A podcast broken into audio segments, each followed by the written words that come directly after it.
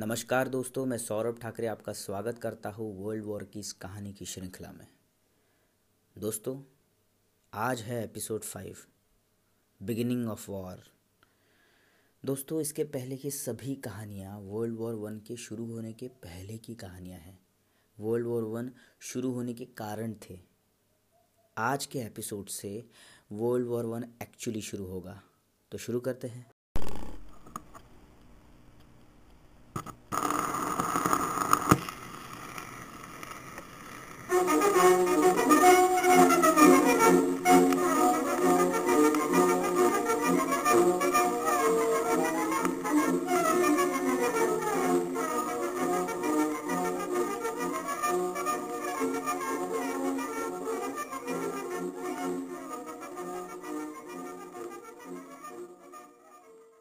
दोस्तों तो 1914 1914 के पहले बैटल तक वर्ल्ड वॉर के पूरी कंट्री दो भागों में बढ़ चुकी थी।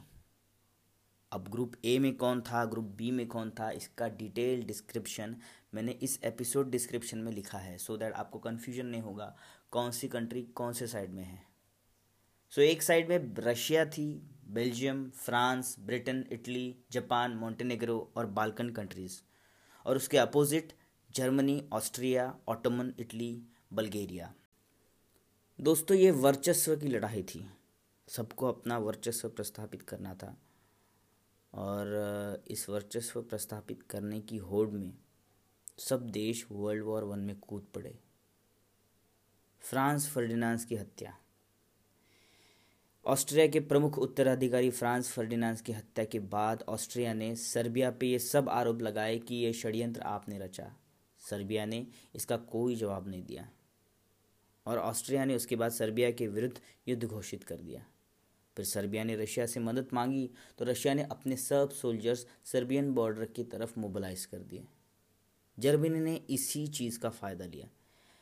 जर्मनी ने अपने दोनों फ्रंट यानी ईस्टर्न फ्रंट जहाँ रशिया है और वेस्टर्न फ्रंट जहाँ फ्रांस है, दोनों के साथ एक साथ युद्ध करने का निर्णय लिया।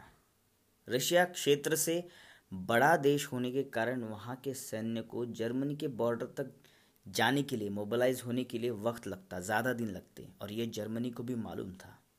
इसलिए जर्मनी ने सबसे पहले वेस्टर्न फ्रंट पे लड़ाई लड़ने का फैसला किया। बेल्जियम जैसे छोटे देश को हत्या कर उसने फ्रांस की सीमा पार कर दी और फ्रांस पे हमला बोल दिया। और वहाँ पे वर्ल्ड वॉर वन की पहली लड़ाई हुई बैटल ऑफ़ मार्न दोस्तों, फ्रांस में एक मार्न नदी है। तो वहाँ पे ये लड़ाई हुई, इसलिए इसे बैटल ऑफ़ मार्न कहते हैं। और ये लड़ाई पूरे सात दिन चली। और इस लड़ाई में जर्मनी की जीत हुई और फ्रांस की हार हुई। इस वक्त तक जर्मनी फ्रांस की सीमा पार करके तीस मील तक अंदर आ चुकी थी और फ्रांस की सेना पीछे हट गई थी। और जर्मनी का नेक्स्ट टारगेट था पेरिस अपनी राजधानी बचाने के लिए फ्रांस ने पूरी ताकत लगा दी और फिर से युद्ध हुआ। और उस युद्ध में फ्रांस ने जर्मनी को पीछे खदेड़ दिया। लेकिन दोस्तों, उस युद्ध में पाँच लाख सैनिक शहीद हुए।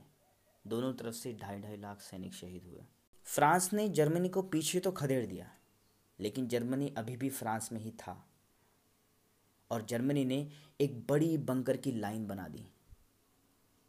और वहाँ से ट्रेंच वॉरफेयर शुरू हो गया। Trench warfare world war one ही वो वॉर था जहाँ से ट्रेंच वॉरफेयर शुरू हुआ था। दोस्तों ट्रेंच वॉरफेयर में एक लंबी खाई खोदी जाती है, जिसमें पूरे सैनिक खड़े रहते हैं और मशीन गन तान के आगे वाले दुश्मन पर हमला करते हैं। उन ट्रेंच के वजह से आगे वाले दुश्मनों की गोलियाँ कभी इनको लगती नहीं। और इन सभी चीज़ों के दौरान फ्रांस, ब्रिटेन मॉन्टेनेग्रो ने ऑस्ट्रिया के विरुद्ध युद्ध घोषित कर दिया। और जापान भी इस युद्ध में कूद पड़ा। जापान ने जर्मनी के विरुद्ध युद्ध की घोषणा कर दी। मॉन्टेनेग्रो ने भी जर्मनी के विरुद्ध युद्ध की घोषणा कर दी और ऑस्ट्रिया हंगेरी ने भी बेल्जियम की तरफ़ कूच कर दी। और इसके बाद ऑटोमन एम्पायर भी युद्ध में शामिल हो गया।